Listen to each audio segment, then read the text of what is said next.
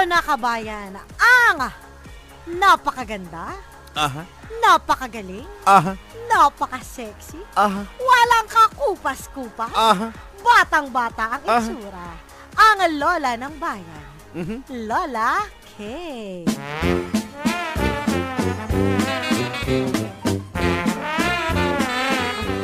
Ay, ako na ba? Ako na ba? Opo, Lola. Kanina pa eh, in-intro ka na nga namin, hindi ka naman kasi nakikinig. Ay, sorry naman.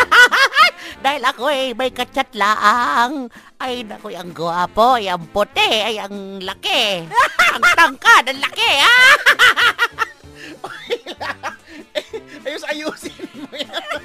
Ayusin mo la.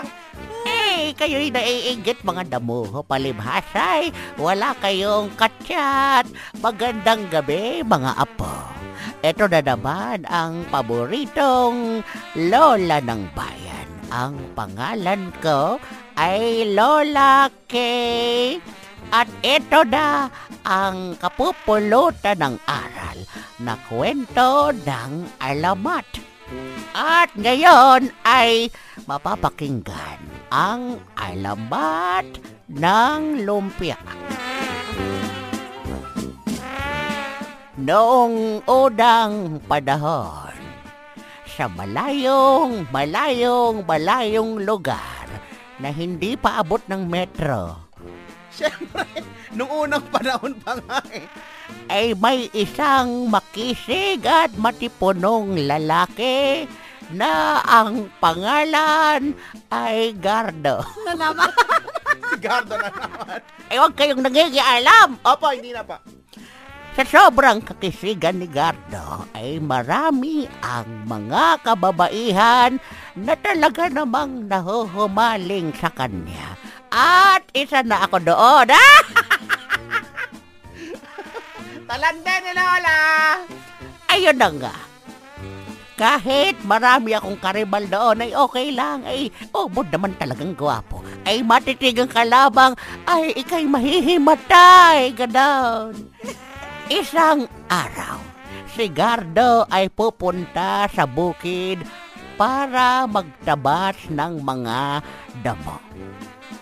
Sa kanyang pagpunta doon sa bukid, ay nakasalubong niya ang isang magandang dilag na si Bernadette.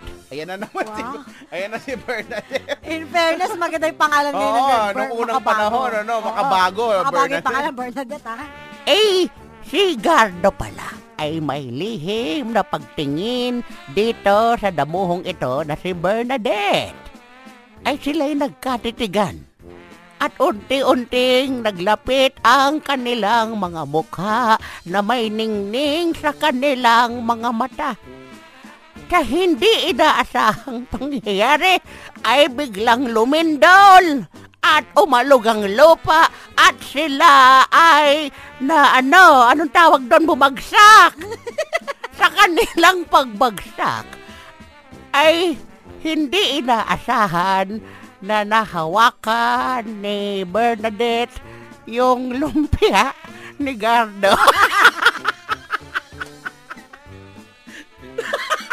Na bakit may lumpia doon? Bakit na nahawakan yung lumpia? Eh kasi si Gardo, bago pumunta ng bukid, ay dumaan muna siya doon na tindahan ng lumpia.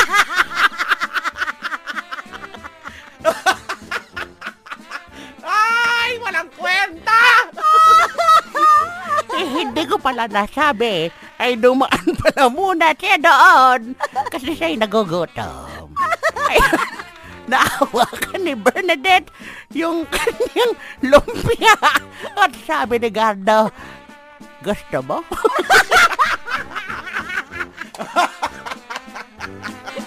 At simula doon ay nagkaroon na ng alabat ng lumpia. Ang ganda, ang ganda! Makabuluhan! May aral! Grabe! Eh! Buti Lola yung lumpia ni Gardo, maayos pa. Hindi bagong luto at hindi pa makuda. Malutong pa! Ay, gusto ko rin mahawakan yung lumpia! Ay, sana'y naibigan ninyo ang alabat ng lumpia. Ako'y magbabalik next week para sa isa na namang kwento ng alamat ni Lola K. Paalam na sa inyo mga dabuho at ako'y magpa-party doon. Bye la! Bye la! Bye la! Bye la! Bye la!